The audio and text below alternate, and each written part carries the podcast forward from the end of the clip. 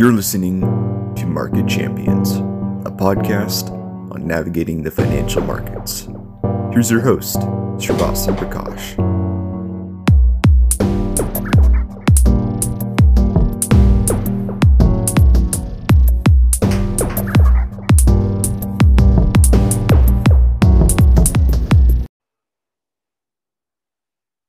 This episode of Market Champions is brought to you by Simplify ETFs.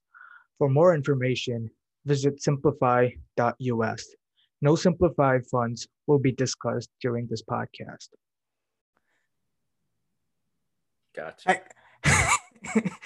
hey guys, welcome back to another episode of Market Champions. Today we've got Jeff Snider. Jeff, you are officially the first guest to be on my podcast three times. So uh, I don't know, congratulations.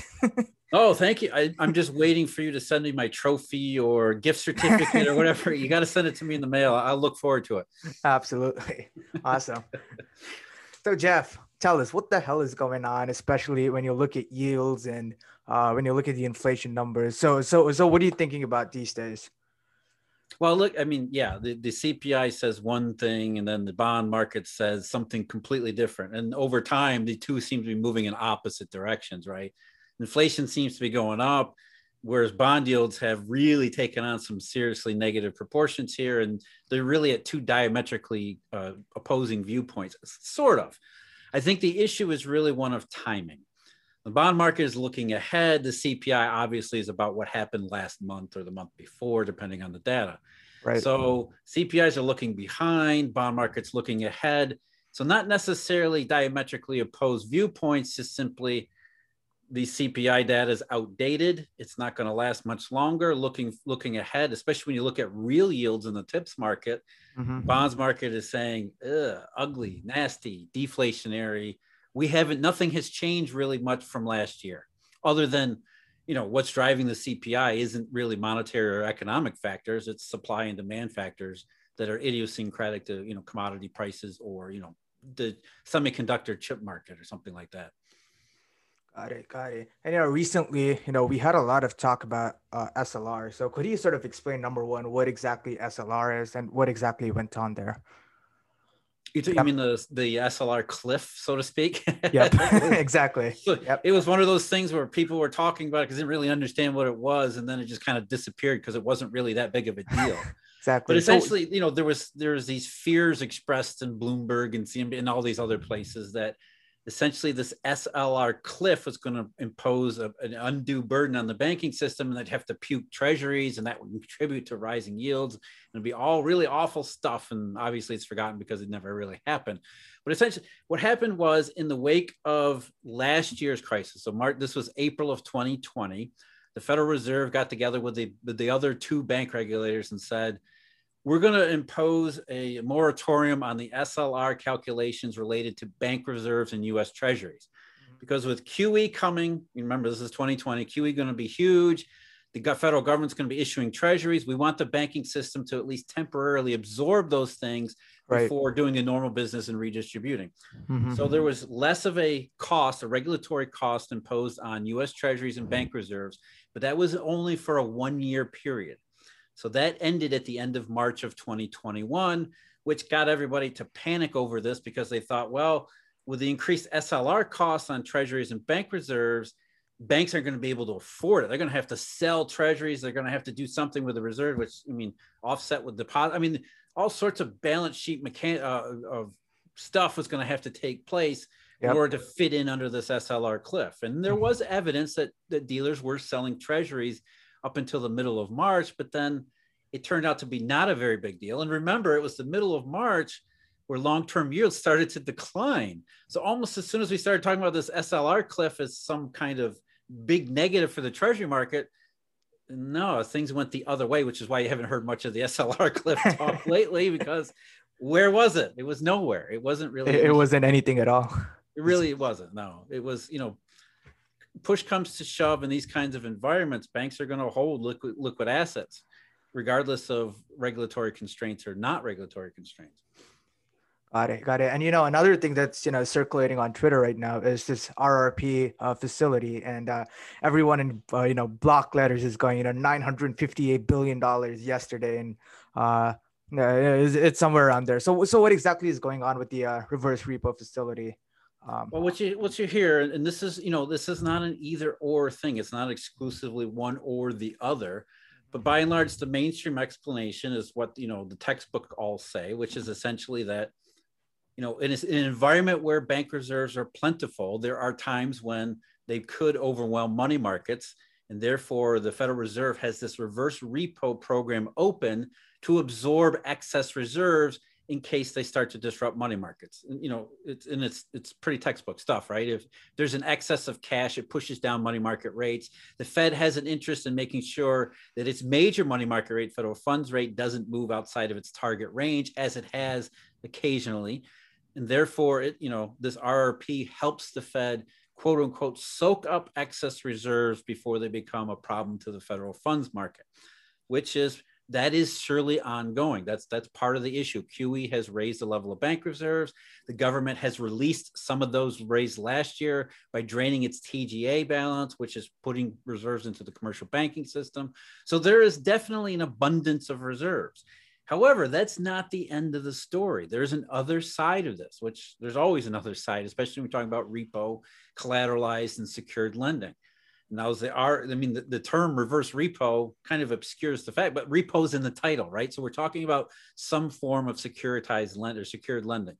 Mm-hmm. And really what it is, is essentially, you know, when you look at it from the perspective of commercial banking system, the reverse repo is where you're a cash rich counterparty, doesn't like your options in the, in the private marketplace. So you can go to the Fed and lend it cash. Not that the Fed needs the cash. Remember what it's trying to do. It's trying to just take up excess reserves but you're going to lend the Fed cash and coming back is, you know, Treasury securing those, this lending operation, treasuries that are sitting idle in the SOMA, SOMA account. So in one sense, yes, soak up reserves, but in another sense, what the RRP could be telling us is that cash rich counterparties, particularly money market funds that are heavily participating in repo and some other kinds of, of, of you know, treasury straight up treasury bills, they can't find a sufficient level of investments in either treasury bills or repo. Therefore, they have no choice but to go to the Fed's reverse repo. And if we think more along the lines of lack of collateral oppor- collateralized opportunities for cash rich counterparties, in one sense, in very important sense, rising use in the reverse repo could be a signal of collateral scarcity in the rest of the environment. It's not a direct signal, it's mostly an indirect signal, especially since money market funds are the vast majority of, of the counterparties that are bidding in the or transacting in reverse repo. Also, some money dealers, the GSEs are in there too. But by and large, it's, you know, when you look at it from this other perspective, mm-hmm. reverse repo can tell you something about the collateral sufficiency in the rest of the system. And so the more, the higher the reverse repo goes, the more you have to say, is it really excess cash or are we starting to see more collateral scarcity? You know, and you know, to get a sense of that, when we go back to when the Fed raised the reverse repo rate on June 17th from zero to five basis points, that only increased use by about 230 billion the next day. Right. So the, it wasn't really an investment consideration. There's, you know, because at, at that, I think on June 7th, June 16th, reverse repo was still 500 and some odd billion. So before they even got off of zero, and then it went up to 700 some billion on June 17th when they paid five basis points. So there's more going on here than just cash looking for a, a, return. In fact, I think it's more cash, you know, finding that there's not a lot of collateralized alternatives in the marketplace, and so there's there's definitely a collateral scarcity signal in the reverse repo. Got it, got it. So, so what you're essentially saying is that um, typically what the Fed does is, uh, so in a way, reverse repo is a reverse QE operation. So the so the commercial bank gets the treasuries and then gives the reserves to the Fed. Yeah, I can see why you think that, but it's not. I mean, a QT is very different from reverse repo. repo right. Reverse repo is more like a temporary open market operation where the right. Fed does not want to change the systemic level of reserves. They're just giving the private marketplace a place to park them temporarily. Mm-hmm. Now, it's not meant to be a permanent thing, but at this stage, I mean, Jay Powell's not, I mean, this is going to be, this is going to go on for a while. We don't know how long, but it's going to go on for a while. So, whereas QT or quantitative tightening is where the Fed says, we're going to shrink our balance sheet and shrink the level, the systemic level of bank reserves, because the level of bank reserves is entirely controlled by the Federal Reserve, not the banking system. So you know, it's it's really not it's not a systemic reduction in the level of reserves. That's not what the reverse repo is. It's just a temporary place for bank for really money market funds to put reserves that they can't do in, in the private marketplace for the same type of uh, characteristics. Got it. Got it.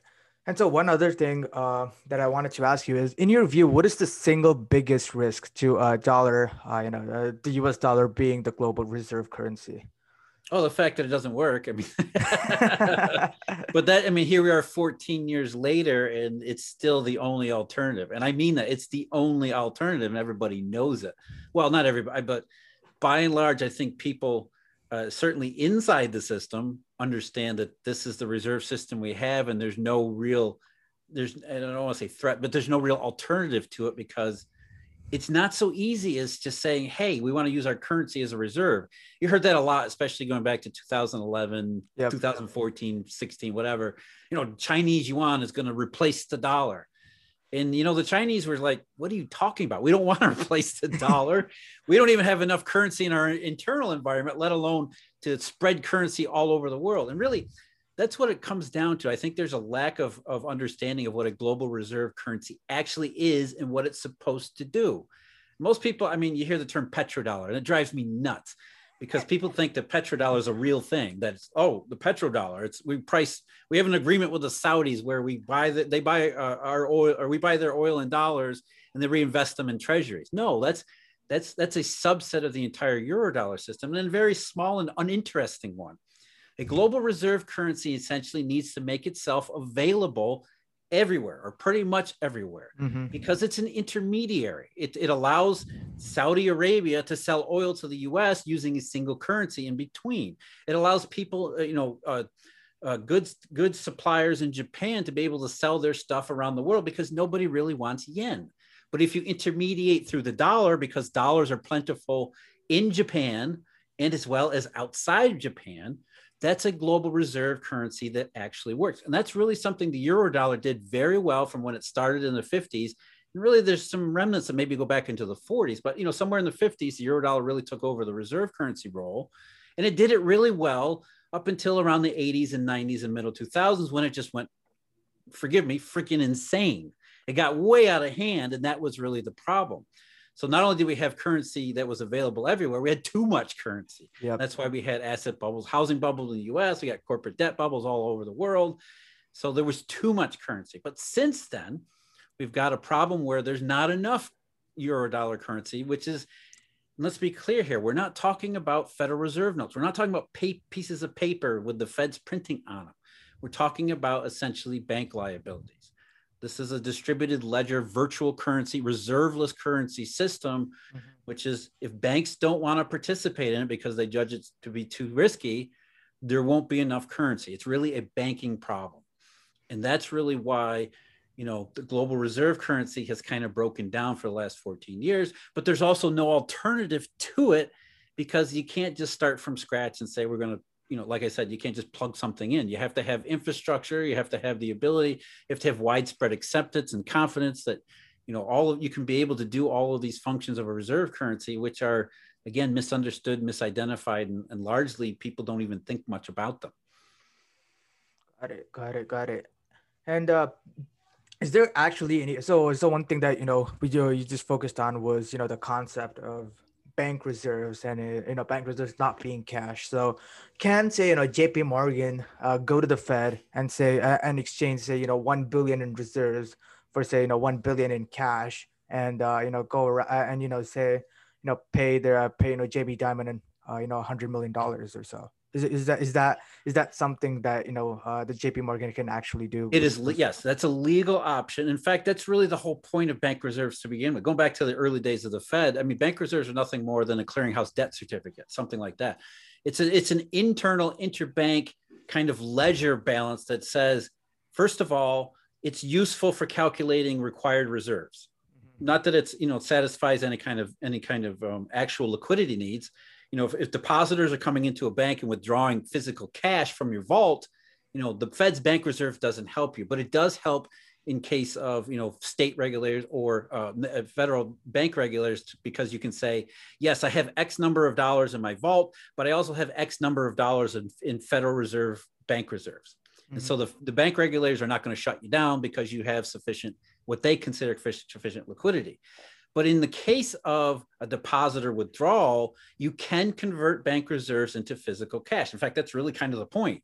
The Fed is saying, I'll print you some cash and send it off to you so you can satisfy the liquidity needs of your, your customer deposit base so they don't they don't strip your vault down to zero. But you know, nowadays that that kind of a that kind of a thing is non-existent. Even the 2008 crisis, there were very rare instances, things like you know places like Northern Rock, where customers rushed. IndyMac is another. I mean, that was you know a small bank where customers rushed to convert their deposit liabilities into physical cash. By and large, you had an interbank problem. Yep. And that's really supposedly what bank reserves are best at is settling settling deficiencies in Fedwire or CHIPS or whatever it may be, mm-hmm. when in fact that's really the kind of their only use. Now, in the the the um, example, the hypothetical you just raised, yeah, any bank can say, I want a trillion dollars, or you know, I've got a hundred billion dollars in reserves with you, Mr. Fed. I want to convert that into actual physical cash. But no bank would ever do that. There's a reason why there isn't much cash in the banking system because it's it's a big pain in the butt. It's not just a pain in the butt. You've got to account for it. You've got to have guards for it. You got a place to store it. There, there are real costs involved with managing a paper physical cash system. The banks have clearly said we don't want to get involved with it. Otherwise, they would be doing that, right? So it doesn't. I mean, in Europe is a perfect example where the cost of this virtual reserve system with negative interest rates being imposed by the ECB are up to 50 basis points. That's the deposit rate floor, which says even at minus 50 basis points, banks are willing to hold these electronic reserves, even though they're being penalized, rather than convert them into physical cash, because the opportunity cost of physical cash, the real physical costs that go with holding cash must be some level greater. So there's really no reason for the banks to say, I want physical cash because for the last really 70 years and even longer, I mean, you go back to some of the 1940s and 30s, you read, you know, the Federal Reserve will tell you hand-to-hand cash is is used for such a small part of economic transactions it's not really an important thing. It only becomes important during these physical you know convertibility crises right. and we're not going to have anything like that you know in the modern system because you don't want to hold cash. I don't want to hold cash. I want to be able to pay things with you know the chip in my credit card or my phone even you know. So that's really not an issue and it's not something the banking system is really thinking about because it why would they? Right right so so another oh, I, I, think where you were going that narrows the use of bank reserves even further right because mm-hmm. they're essentially an interbank token that has a very limited usage and i would also add that it doesn't have just limited usage it also has limited distribution because of the way quantitative easing works and the way the rest of the marketplace has gone with risk aversion these bank reserves tend to pool up only with the largest banks. It's not like they're widely distributed. So even though they're an interbank token already, they're really kind of not hoarded, but you know they pool up at the largest firms because they're the ones that are most engaged in quantitative easing. Got it, got it. And so, one more thing uh, related to these bank reserves is uh, uh, so, so let's say you know the Fed decides to conduct some open market operations uh, in in treasuries. So you know they're going to the open market and they're going to go buy treasuries. And so let's say the person on the other side is some sort of hedge fund that has a treasury nope. portfolio. Nope, and- nope, nope. Stop you right there. You've already you've gone off the rails already. Quantitative easing can only be done between the Fed and primary dealers. So there is no Fed buying head, buying securities from hedge funds. That doesn't happen. Okay. so, I mean, I mean, and that's really the purpose of being a primary dealer. Number one is it gives you the privilege as well as the burden of participating in U.S. Treasury Department auctions, but also gives you a special rights to to to deal with the Fed and quantitative easing, things like that. Okay, got it, got it. And so, uh, no, that's that's that's kind of what it goes to what I was just saying, which is why reserves tend to pool up with the primary dealers, especially the bigger one, because they're the only ones that are transacting with the Fed. Got it. Got it.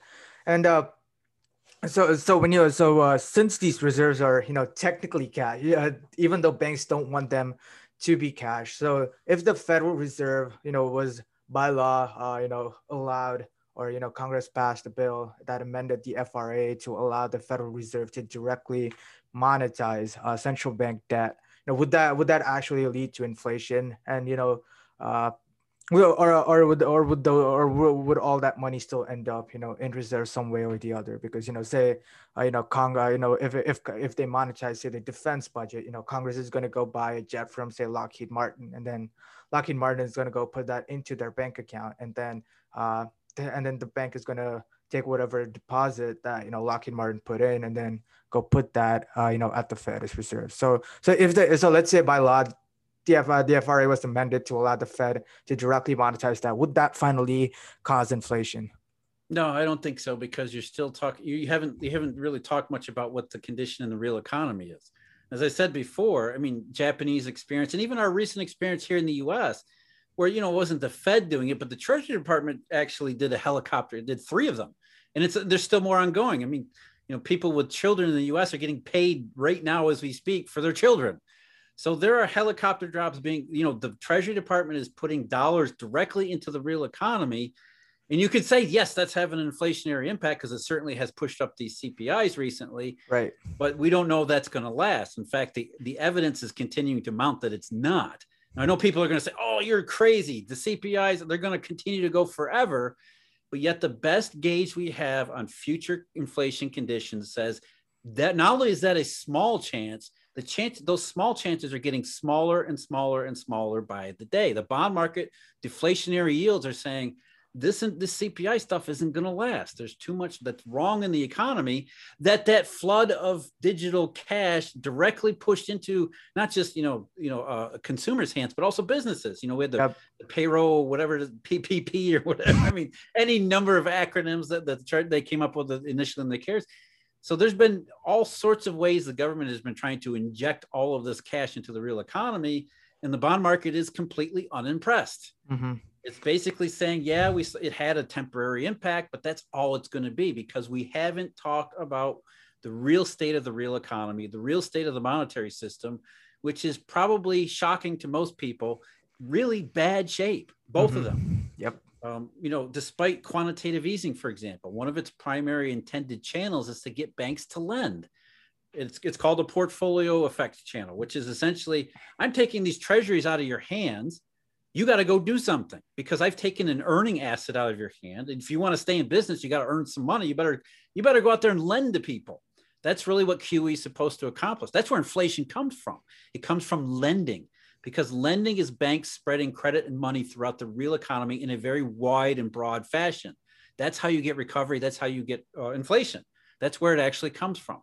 But the banks continuously, and they've done this for 20 years, they refuse to lend. Yep. What they do is they transact with the Fed. The Fed takes a safe asset out of their hands.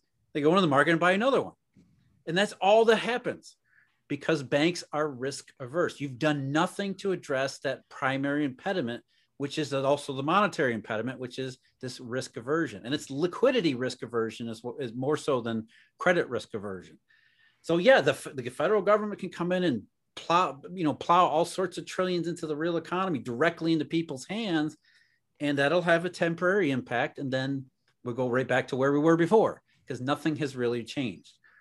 So, so what exactly did say? Uh, so, you know, a lot of the, I guess, hyperinflationists tend to, you know, put forth the arguments of Venezuela and Zimbabwe. So, what exactly did they do in order to end up with hyperinflation? Well, they actually printed money.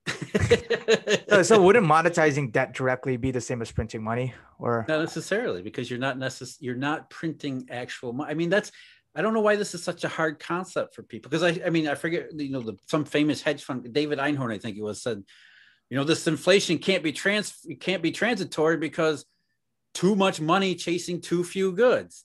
And you know, again, there's a couple. He's wrong in a couple different parts. And number one is bank reserves are not money. They're a narrow use interbank token that isn't widely distributed. That's number one. Number two, we also have this entire global dollar system that exists outside the US, independent of the Federal Reserve. So while you're paying attention to the US CPI, you're not paying attention to the rest of the global system, which is telling you that US CPI is an outlier. It's a huge outlier. If you map, for example, the US PCE deflator against the European inflation, HICP, what you'll find is they are in lockstep for years and years and years up until the last couple months.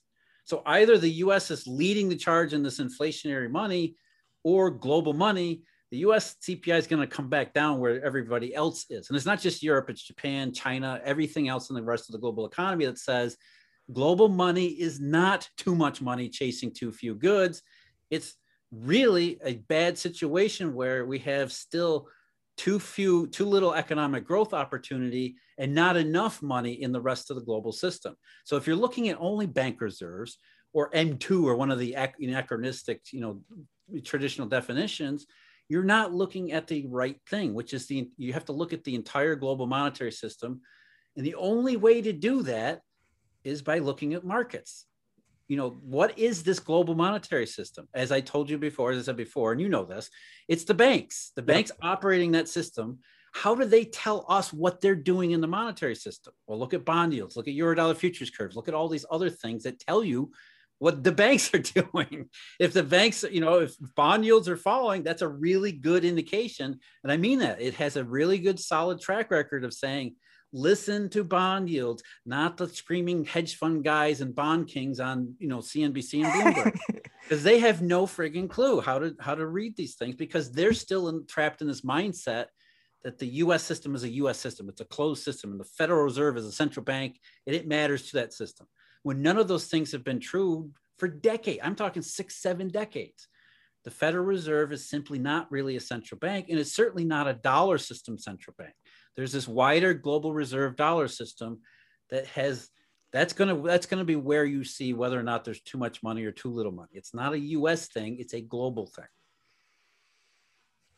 Got it. And you know, the Federal Reserve has now started to innovate and you know bring bring about the CBDCs and the Fed coin, and you know, Lagarde's talking about the digital euro. And so, so what do you what do you think that would look like? And you know, what uh, what uh, what implications would that have for say you know inflation versus deflation? Zero. And and would it solve anything related to you know the global no. collateral shortage in the uh, CB, system? CBDCs are a joke. They're a complete utter joke. What they are is first of all, for a long time, you know, going back to 2009, Bitcoin showed up and everybody just laughed. I mean, digital currency, what the hell's that? We don't even know what it is. Then they started to strangle it in the crib and saying, okay, the IRS ruling, we got you got to treat you got to treat crypto as a you know as a uh, like an investment, therefore it's not money. You know, you got to you got to report 1099s. You got to do all this. I mean, they they really tried to hammer it. In, in okay, so that was you know five, six, seven years ago now they've been trying to put limits on it to try to, to strangle this before it became big. And so the CBDCs are essentially them saying, oh crap, we couldn't stop it. In fact, if anything, crypto and digital currencies have proliferated. They've been very successful, not in terms of their price bubbles, which are ridiculous. And we can talk about that if you want. but the technology, I mean, they've evolved, they've evolved and innovated, and there's all sorts of really good stuff involved because there is a place for crypto that's that's caused by a dollar shortage right. and the lack of money. However, you know, CBDCs are simply the these central banks trying to play catch up. And they're not really trying to invent a new crypto. They're not trying to keep up with the the arms race for you know tether versus bitcoin or you know ethereum versus anybody else this these, these all these stable coins. They're just central banks trying to put essentially a 21st century gloss on paper physical federal you know federal reserve notes. It's really no different than what the fed has done before or the ecb or anybody else. And i don't expect anybody to take these seriously in fact nobody really has outside of the financial media because like the lapdogs they are they all say oh everything the fed does is awesome so we're going to pump up you know this this fed digital currency initiative in partnership with mit's digital tech i mean it's all academics and economists talking to academics and economists who have no idea about money and how it's really used. Right. Meanwhile, in the private sector, you know, they're already half a decade or more behind. They're, they're trying to play catch up when that gap isn't that gap isn't shrinking; it's only growing by the day. So by the time the Fed or the ECB gets ready to launch one of these, I mean, it'll take them three, four years because they'll have to study the problem. They'll have to have committee meetings and congressional testimony, all sorts of bureaucratic red tape. And by then, it'll be such a it'll be such a pitiful thing that it will have, it won't make any difference. I know people. Oh, but China, China's got this digital yuan. That was my next question. yeah, uh, China's digital yuan that changes everything. Well, no, I mean, Chinese digital yuan is not meant to be a competing currency. It's meant to be a surveillance device. Right. that's all it really is. And I think that's probably what the Fed is thinking too is we don't really know how to build a digital currency, but we'd really love more information about how money circulates. So yeah. we'll build a we'll build a surveillance device too. So you know, it's, it's you think about what are the properties of money and what is it that China's digital yuan solves in terms of those properties of money. It doesn't. I mean, it's it's it's not one or the other. It's not like the Chinese yuan represents some new form of elasticity. On the contrary, I think it's actually opposite because, you know, thinking about the surveillance capabilities of it, I think it would be an, a disincentive toward further use, especially, you know, I'm not talking about criminals, but just regular right. folks who do go about their business and don't really care for that kind of a, that kind of intrusiveness. I mean, obviously in China, you don't have a whole lot of choice in the matter. Mm-hmm. But you know, in, in wider terms, it's not really a currency in that respect. It's it's more about, like I said, it's building out digital surveillance. And do you have any thoughts on a possible devaluation of the regular yuan? I forget the digital one. So do you, do you have any thoughts on it? And you know, in your view, what are, what are the odds of you know somewhere in the near term, say you know six to twelve months, China devaluing the yuan? They don't have. I, I say that. I mean, Chinese authority have no control over the currency. And I know that's a net. I mean, people like, what are you talking about? They devalue all the time. No, the dollar devalues the currency, not the Chinese Chinese authorities. And this has been proven time and time and time. I mean, all you got to do is chart, for example, the, the US dollar exchange rate versus yuan against their internal RRR. You can see that it's dollar flows that determine the direction of yuan. Right. It's, now, that, that said, that doesn't mean over the short run periods Chinese authorities don't attempt to intervene, but they don't intervene to, to weaken yuan. They intervene to try to keep it from weakening. They try to keep it from falling because falling yuan is, is as I write, the most simple equation you'll see CNY down equals bad. It doesn't equal bad for just China, it's bad for everybody. Not because CNY is falling, because CNY falling represents dollar system becoming more of a problem. And that's the really the bad thing. So if you see CNY falling, that's not the PBOC weak, you know, trying some export stimulus or, you know, beggar thy neighbor currency war. On the contrary, what it is is the dollar system becoming deflationary, global dollar shortage, pushing not just yuan down, but many other currencies down too. Whenever you see the rise, the dollar rise in exchange value, that's not you know the U.S. authorities bringing it up. That's not Chinese authorities trying to bring their own currency down. That's that's dysfunction in the dollar system becoming a real real problem. So in, in short run interventions, even PBOC as well as other, you know, SAFE and other places, they have an interest in keeping the yuan from falling, not devaluing it, but don't they don't want it to fall. And over the last, you know, six months, what we've seen is that the, the prior fall in the yuan has sort of kind not kind of reversed a little bit here, and it's starting to look a lot like 2018, where you had it roll over from this you know yep. temporary period of, of, of a rising quote unquote strong yuan which was indicative of dollar reflation into quite quite quickly in 2018 into this deflationary dollar shortage position so we'll see if that continues in 2021 where we already see you know today's a perfect example we got trading today where the yuan spiked above 650 or below 650 to the dollar which may be one of those things that you start to say all right, we're starting to see more and more shortage. So, the, in that kind of a situation, going along with collateral problems and everything else in the global reserve currency, the eurodollar, it wouldn't be surprising to see yuan fall, not because Chinese authorities want it to, because right. they have no choice. They're along for the ride like everybody else. Once the euro dollar gets going, dollar shortage gets going, it's practically, you know, that's it. Once it passes that, you know, some some unknowable threshold point of no return, it's going to do what it's going to do. Got it. Got it. You know, making our way back to talking about inflation.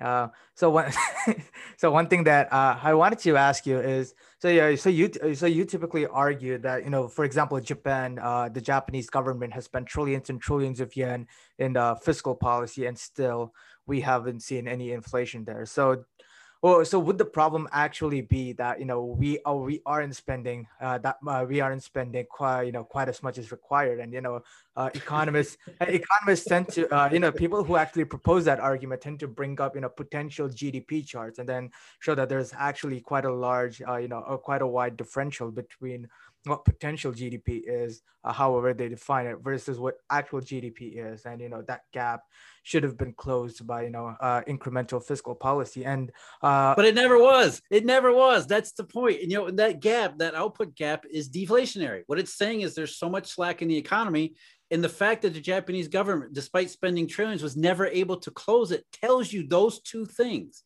Number one, it's ineffective. And number two, it ends up being deflationary because it actually widens the output gap because you're using the, the most wasteful, inefficient form of quote unquote aggregate demand. And what economists say, especially neo Keynesians, is that it doesn't matter. Any spending is the same as every spending, right? If the government spends it or if the private sector spends it, and that's it's proven time and again. No, the, the private economy needs to create sustainable enterprise, which is what we call wealth. Otherwise, you won't have you won't be able to close that output gap. Doesn't matter how much temporary spending you throw in through government government channels, it doesn't change that problem. It just temporarily, you know, you can temporarily increase output, but that doesn't lead to the sustainable, you know, the sustainable recovery, which would close the output gap. And in fact, in the United States, we've already been through this which is over the last last decade plus since 2008, the quote unquote Great Recession, what has happened is exactly that. Despite fiscal spending and you know President Obama's ARA, despite four QEs and then the fifth in, in 2019, they said that the economy recovered not because it ever closed the output gap to where we thought the output gap was before 2008. They wrote down economic potential to, to so that it matched output, which is you know, essentially admitting well, we couldn't get the economy to grow again, so it must be the economy's broken. Rather than thinking and correctly concluding, no, your stuff never worked. You know, the economy's not broken. It's just you guys don't know what the hell you're doing. But then, if and really, go on. This isn't a problem that's been that's that economists always raise this magic number issue, whether it's QE or fiscal spending. What ends up happening is failure and then economists go back and say, oh, it wasn't big enough. It must not have been big enough because we know fiscal spending in QE works. Well, how do they know? They have a bunch of uh, you know simplified equations. They don't have any real world evidence that it works. What they do is they have a bunch of correlations that suggest maybe it does work, even though over the last you know 30 years in Japan and last 15 years in the rest of the world, it doesn't work. It's shown time and time again. None of this stuff works And so presented with failure, their argument is always, well, it wasn't big enough. Well, if you guys knew what the hell you were talking about, you would say it wasn't big enough then, right? You would right. say, you know, out in 2009, for example, outside of Paul Krugman, practically every economist was happy with the with the scale of the ARA. They thought this is a this is huge. This is like the New Deal all over again. So if they knew what the hell they were talking about, what they were doing, they would have said it beforehand oh, this is not big enough. You don't wait till after it fails to say, well, maybe it wasn't big enough. And that's the same, again, same thing with QE, because that's exactly the argument every central banks make. They do a QE, which is supposed to be quantitative easing, which is we know how much easing to do to get where we need to go. If you got to do it again, obviously you didn't know the right number for, for the first time. And so that that already says something's missing here. We're not, you know, your theory might be a little bit off and it really comes off. down to it doesn't it doesn't work okay if you have to repeat qe if to repeat government spending obviously it's not that it's not big enough it's that you're doing the wrong stuff. You're looking in the wrong direction and you're probably making the situation worse which we know for a fact with qe because qe strips collateral out of the system which is itself deflationary.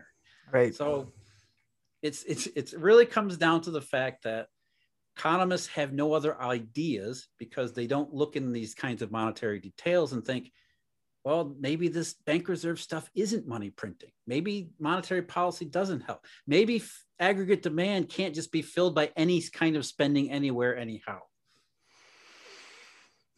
Right. Uh, but uh, but wouldn't like the example of the New Deal right after the depression, because a lot of people tend to credit the New Deal and FDR with you know bringing back the economy from the depths of the depression. Would you not agree yeah, with well, that? FDR doesn't agree with that. Look, the the the economists of the 1930s understood pretty well, more so than the politicians who've made. That's really this is a political story you're telling, not an economic story. If you read, to, if you read, I mean, just go to FDR's campaign speeches in 1936, for example. What he said was, "Well, you got to give us partial credit because we've come part way back. We haven't mm-hmm. recovered, but we've come part way back." And that was still the message in 1940. It just got buried under World War II that was going on in Europe. But by 1940, I mean, Republican position was always, you know, this hocus pocus stuff that you kept, you know, you imposed these experiments on the, the US economy, they haven't led to full recovery. And you look at the econ- economic statistics by 1939, that was true. Mm-hmm. The economy did never recover. In fact, it suffered that major setback in 37 and 38 because it had, it was still in such a precarious shape that it hadn't recovered. So anybody that's making the argument that the New Deal created a recovery, no, the New Deal kind of did what the what uh, fiscal spending has done in the 21st century, which is it creates some kind of temporary uh, spending. Relief. Yep. But other than that, you, you can make an argument that that that that was enough by itself. You know, getting paychecks to people that had been you know millions upon millions who had been unemployed. That's not necessarily a bad thing. Mm-hmm. But let's not say, let's not call it stimulus that's going to lead to recovery. Let's call it what it is, which is aid to, to uh, harmed workers or aid to harmed businesses or things like that. There's an argument to be made for that, but it's not an economic argument. It's a political It's one. more of a moral argument. Mm-hmm. And, uh, you know, uh, but then post 1939, you know, World War II, lots of government spending, you know, focused on building, uh, you know, focused on industrial production, so on and so forth. And that sort of recovered. No inflation. I know. I'm yes, I'm there kidding. was price controls, but you know, why was there no inflation? Inflation, despite the dramatic increase in government spending, as well as banking.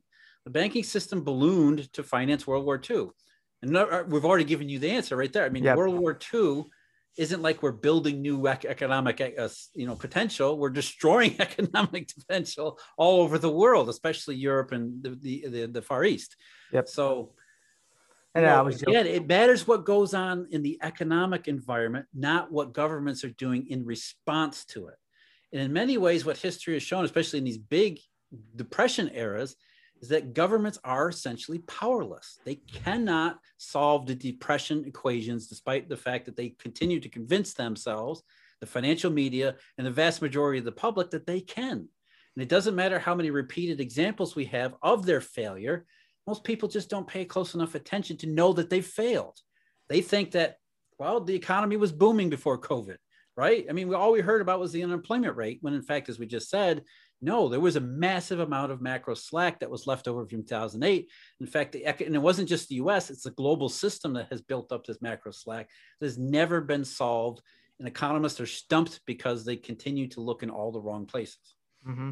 And so with uh, so since uh, you know uh, since you've uh, you've sort of shown uh, us that um, uh, you've sort of shown us that uh, you know fiscal spending and government policy it does not actually cause inflation. And you know people keep saying more more more but then when you do more more more well, nothing uh, nothing really happens at the end of the day. Well let me let me clarify. Government spending could cause inflation but it won't cause inflation under these conditions. In these deflationary environment it's just not going to happen. Mm-hmm. and it's not going to change the deflationary environment either it's essentially it's what we're boiling it down to as we just said it's essentially boiling down to an argument of whether or not you know there's a moral argument that the government should step in and help people who are hurting but let's not let's not fool ourselves into thinking that's going to fix the economic situation because it's not so there's a moral argument for what the government has done in the US over the last year, paying people and paying businesses and keeping them afloat. But expecting that to lead to some sort of inflationary recovery, that's entirely misplaced. And I think that's part of the problem here too, is that, you know, it's always called stimulus, which you expect something to be stimulated when in fact it's really not. It really is what it really is intending to do is offset a huge negative that, you know, does I mean that's really all that what matters. Got it. Got it. Okay, so let's make a shift away from fiscal spending. And uh, so one thing I wanted to ask you about is, uh, you know, countries like Australia, Canada, and New Zealand, we've got very high housing prices. So is there actually a link between these housing prices in these countries and the shadow banking or the uh, shadow banks or the eurodollar system? Uh, you know, no, in fact, you know, if you look at the U.S., is also have its, its housing market is completely on fire too. Yep. Um, there really isn't because those prices are being focused through a narrow bottleneck where you know there isn't a whole lot of supply right? There's a frenzy of demand and there's not a whole lot of supply to meet it. In fact you know even you look at new home new homes for example new home sales skyrocketed in the wake of 2020 march 2020 but yet they never even got close to where the where the peak was in 2006 so you know the housing market yeah it's it's still it's still repressed from you know the last housing bubble which is essentially you know this isn't a bubble it's essentially a mismatch between demand and supply. We had a we had an uptick in demand and not a whole lot of supply to meet it. So that's an imbalance of prices and a lot of it is sentimental not monetary right? Because people are out there believing that oh this there's inflation we need to buy houses or you know there's a lot of other reasons for demand in housing too that doesn't link back to the federal reserve or bank of bank of new zealand or the reserve bank of australia or whoever whomever you want it to be that's supposedly driving it. It's not low rates that are doing it though low rates do contribute to demand. It's really essentially the fact that you know there the environment is conducive to all these temporary imbalances. In fact, you look at new home sales in the US, they've collapsed over the last three months, mm-hmm. which is suggesting that, you know, some of that imbalance leading to massive price increase is already causing the regular small e economic uh, response, which is once prices get too high, demand's going to fall off and it's going to naturally correct itself. That's not inflation. That's not a credit bubble. That's not the, it's not monetary policy. Right. And um, there's there there there are people who also blame you know the Federal Reserve buying these mortgage-backed securities for higher housing prices. So, do you, how far do you agree with that? And you know, uh, and if the Federal Reserve you know tomorrow said, and you know tomorrow they literally have a meeting, but if they came out and announced tomorrow that you know they were gonna stop you know cold turkey on these MBS purchases, what what would be the impact, especially on yields and uh, the overall housing market? Well, I don't think most people understand how QE works on the MBS, MBS side anyway, which is not surprising because it's you know it's opaque and there's complexities. I mean, I don't think people who are making that argument even even are aware of the TBA market or dollar rolls or how the Fed actually works in these markets. The Fed isn't actually encouraging banks to buy, you know, how um, encouraging people. they're not funding mortgages, for example. They're influencing, you know, production coupons in the MBS market which is an entirely different thing. It's essentially saying we're going to subsidize banks who want to create MBS securities through GSEs, which is an entirely different set of friction. So it's not like the Federal Reserve's monetary policy, quote unquote, buying MBS is taking is is is creating this kind of uh, uh, you know advantage to, to home buying because that's not really what's going on. I, as I said, I think what's going on is the the homes the uh, lack of supply was it was, was not responsive enough to this massive increase in demand. And it's not, you know, it's not like the Fed just handed out money. That was the government that did that. the federal government that handed out money. But that's, you know, you're not going to buy a house because the Treasury Department gave you 1400 bucks. Mm-hmm. I mean, maybe that helps you with a down payment, but you know, you still have to pay the mortgage and you have to qualify for the mortgage and everything else. So so how exactly do yeah I'm curious. So how exactly does MBS QE uh, work? And uh, you know, could, you uh, could you sort of describe that mechanic there? we could do an entire podcast on it. I'm guessing. Yeah, I don't think you want to do that here. But essentially, um, what happens is the Federal Reserve buys in what's called the TBA market, which is to be announced. And really, you have to understand how mortgage-backed securities are put together. It's not like banks have, you know, you want to put down, you want to put together a billion dollar MBS you know, securitized uh, uh, mortgage pool. Well, you don't you don't just have a billion dollars in mortgage loans laying around. You gotta you've got to you know go through the application process. You got to go through the verification process. So you have you know essentially three maybe four months uh, three month four month lag between when a mortgage starts and when a mortgage closes. But in a lot of ways, you want to pre-fund a lot of that stuff, and so you have all of these mortgages that are accumulating on a bank's balance sheet that go into what's called the TBA market, which is essentially like a repo market with illiquid loans. And the Fed comes in and, and, and uh, sometimes buys up in TBA coupons. Sometimes it does things in dollar rolls, but it isn't like they're buying just, you know, like treasuries, for example. They're not buying securities that are already packaged together. They're essentially trying to make it easier and more, you know, subsidized and profitable for banks to complete the process because the TB, I mean, putting together mortgage securities is a messy, complicated task. It isn't just, it isn't like we just have a pipeline of mortgages and we know exactly how it's going to turn out. So the really, it's more of a softer influence on bank behavior, trying to make it seem like it's more more easy because you can you can pawn off some of the TBA that didn't get funded into it into the pipeline. You can pawn that off on the Fed.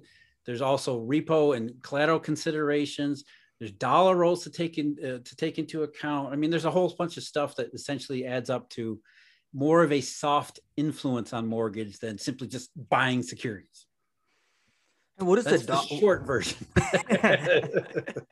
so wait, wait, what is a dollar roll? Uh, Let's not get into that.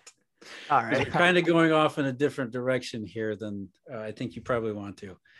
Yep. Yep. Look, Okay. if somebody wants to know about dollar rolls, just Google. I mean, you, you won't get a good explanation, but I mean, there are there are papers out there that can tell you how this stuff actually works. Got it. Got it. Uh, so one, so one thing that we've seen over the uh, past couple of months is, I guess, higher than two percent inflation, and a lot of that is blamed on you know base effects and you know temporary supply bottlenecks, and you know uh, people have pointed to lumber. You know, lumber just flew up and then flew down once the uh, supply imbalances were corrected. So, uh, so like you know after, uh, so you know, I guess around which month will uh, you know these numbers start becoming you know signals and you know have less uh, so basically uh, around when will the signal to noise ratio start to become high again I think we've already seen some of the rolling over, like in the PPI, for example. You've seen the, the commodity index has kind of plateaued over the last couple of months, and some of the uh, some of the some of the components of the PPI have actually started to soften. So maybe that we're starting to see some of the price pressures come down. Yeah, I mean, there was some base effects in some of the numbers, but it wasn't that. I mean, prices really are moving quickly. They moved. They, they certainly moved more quickly than I was expecting. I think they're moving more, more quickly than a lot of people were expecting. But as far as coming up with some kind of prophecy about when they're going to stop, I mean, I mean, who knows? I mean, it, it's impossible to predict. I think, and it's really, it's really why you know you look at market signals and say, well, I don't know when the CPI is going to come down, but as bond yields, not just in the U.S. but globally, go lower and lower, and lower, the probability that they are going to come down at some point just goes up and up and up. And so at that time, at, you know, when you look at it that way, it doesn't really matter when, because we're, we're, we're getting more and more certainty about the fact that it will happen. So I can't, I mean, I, I mean, you want me to give you a date? it'll be, it'll be September 23rd at 4.30 in the morning. That's when, that's when the CPIs are going to change. no, we just, we don't have that kind of level of precision. And it's true. I mean, even when we look at, you know, for example, in the TIPS market, the TIPS market, we look at inflation break evens. It sounds like the market is saying we expect the average CPI over the five years, the five year break even to be about 2.56%. No, you don't take these things literally. They're not, they're not precise measurements of market expectations. We instead look at relative changes and relative condition. And still, even now, in this, for the last six, almost seven months now, inflation break evens have been inverted mm-hmm. which is that short run inflation expectations are much higher, significantly higher than, than longer term ex- inflation expectations, which is another way of the market saying, we don't know when, but we're pretty sure it's going to happen. Got it. Got it. Is there actually a mechanical link between you know, the Fed's expansion of its balance sheet and stocks? So the only, so no. I mean, the no, because because the typical link that you know you explained is that you know it typically it typically influences narrative to an extent and also uh, you know expectations policy which is how the fed actually operates. But there so there is no mechanical link at all between stocks and no know. and i always people who say that i challenge them to show me it. Show draw the line between the fed's balance sheet and the, and the new york stock exchange. You, you show me how that works. And nobody can because there's no way i mean you don't see equities piling up on the balance sheets of banks. In fact, banks don't own equities at all. Mm-hmm. So how do we get from bank reserves, yep. which are only held by banks, to equities? You don't. There's you no don't. line there. It's it's it's completely sentimental. And the, the best example of this is 2017, when the stock market went nuts, went through the roof, while the Fed was actually leveling off and then shrinking its balance sheet, shrinking. And the reason the stock market went nuts is because it bought this narrative of globally synchronized growth, which was perpetuated by the Fed shrinking its balance sheet, which is essentially a signal to the market hey, we're so confident about this globally synchronized growth stuff, we're going to shrink our balance sheet. That's how confident we are. And the stock market went, yes, the Fed's so confident, buy, buy, buy. Of course, it was the exact wrong thing to do in terms of what the Fed was doing because instead, 2018 wasn't inflationary 2018 was a mess and then 2019 was a complete disaster. So the, the, the stock market in particular is divorced in almost entirely from fundamentals through these sentimental psychological effects of you know people in this business financial services the business i'm in essentially looking for some way to to justify what they want to do anyway which we all get paid more when stocks go up in price so we want to buy stocks and we're really really really itching to pull the trigger and if Jay Powell gives us some cover, whether it's QE going up or QT QT going out, does not matter. We just want the Fed to tell us it's okay to buy as much stocks as we want to buy, and that's what happens. Mm-hmm. Yep, yep. And uh, one, one thing that we see today is, you know, we see these long-term structural deflationary pressures as as it relates to demographics in Europe, uh, Europe, Japan, uh, China, to an extent the U.S. as well. Uh, but you know, you, you, rarely see this mentioned anywhere. You know, because a lot of people are just debating inflation, deflation, this, that, or the other. So, what is your view on you know structural deflation, and what would the game between different currencies look like in sort of a global secular deflationary trend? Well, we have a secular deflationary trend. It just does nothing to do with demographics. If we if there was this secular deflationary trend was paramount, then you would expect economic growth to line up with the, the change in demographics. It doesn't. Mm-hmm. Where does economic growth break down? In 2008, 2008 yeah. was not a demographic, you know, it wasn't the opposite of the baby boom. It wasn't like we had a bunch of old people show up and retire all at once. I mean, that's that's kind of the argument you have to make if you want to make a demographic example of the def- secular deflation. You have to say, well, a lot of people retired in October 2008. That wasn't what happened at all. We had a global crisis, a global dollar shortage. So to me, the secular deflation that matters most is in the monetary system, not demographics. And I tend to believe that demographics follow economics, small economics, which means that if we ever get to a point like the 1940s and 50s, where we fix all of these past problems, I, I thoroughly believe that we'll see another baby boom. Mm-hmm. It will be inflationary in the sense that I think people have been putting off a lot of things I forget who I just had this conversation with just recently. But you look at you know people your age, for example. You guys have been your cohort in millennials, Gen Z, all the, you guys have been screwed over by the fact that the economy has been broken for so long. I mean, I don't know how you old you're, you're what 18, 17. 19 years old. Yes, 17. I mean you probably don't know what an actual economic boom looks like because you've never seen one you were a baby when the last time we had real economic growth. And even really before that, you got to go back to the 1990s in the United States. So the fact that, you know, it's not necessarily, you know, the idea that millennials hate cars, for example, this is what we were talking about. I don't think they do. They can't afford them. you know, the joke was that they had they had to live in their parents' basement because you know I guess because their parents made them so comfortable. So I mean, no, they couldn't afford to leave the house. And, ex- and the further extension of that is they can't afford to have families because they have all of this economic pressure upon them that maybe they aren't even aware of where it's an actual impediment to demographics essentially. So i thoroughly believe the secular demographics is the monetary system and that once that gets fixed and we get into a legitimate growth environment which we haven't seen in a long time i think some of these demographic issues will change entirely too. Not just for those reasons but for also you know this stuff tends to be cyclical too. Got it, got it. And uh, so in our actually in our first interview that we ever so this is our third interview. So in our first interview, you said that uh, the solution would lie somewhere around you know blockchain and uh, you know uh, these innovations in you know digital currencies. But then today when I asked you about CBDCs, you know you said they were a complete joke. So uh, so how, because so, those are two different things. You're not talking about the same thing. So so what would, so, so so, what would your model of a good digital currency to replace the euro dollar system look like? That's so one something that would actually work.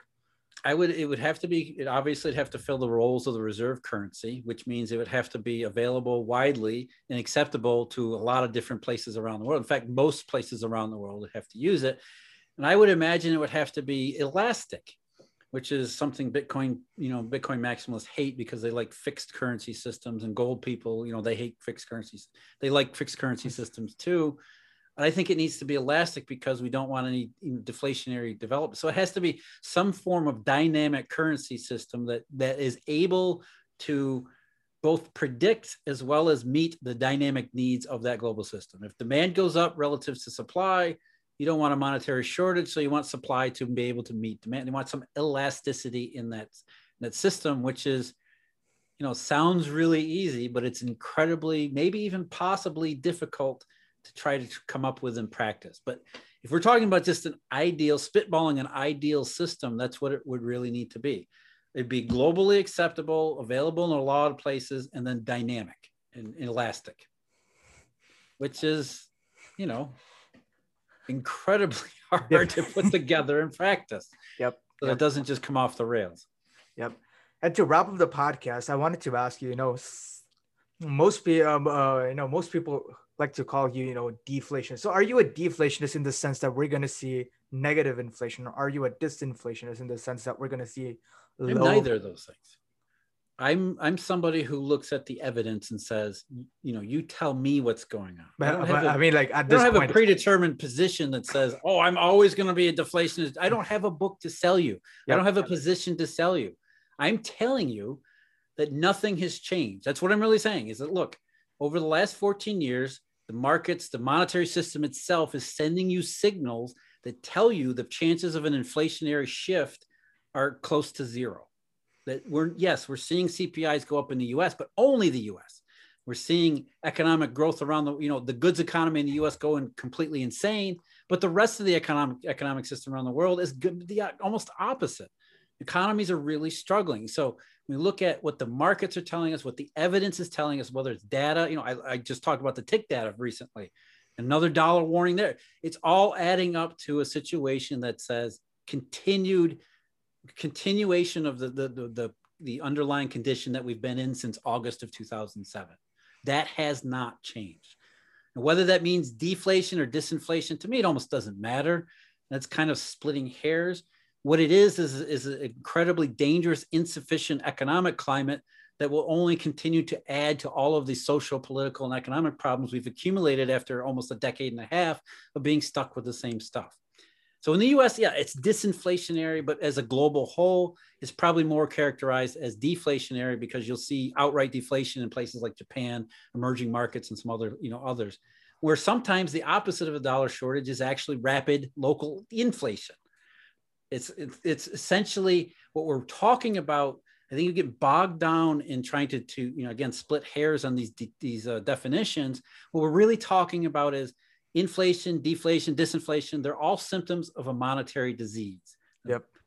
So we have a monetary disease, a monetary imbalance that isn't of the inflationary variety. Let's call it that.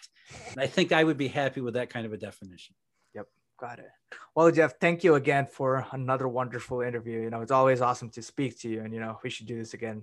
Uh, yep. My pleasure, Sri. And just let me know when my trophy shows, or whenever you put that in the mail. oh, I'm going to put it behind me right here. So. awesome. Thank you. Thank you for listening to Market Champions. To never miss an episode, make sure to subscribe, and we'll see you next time.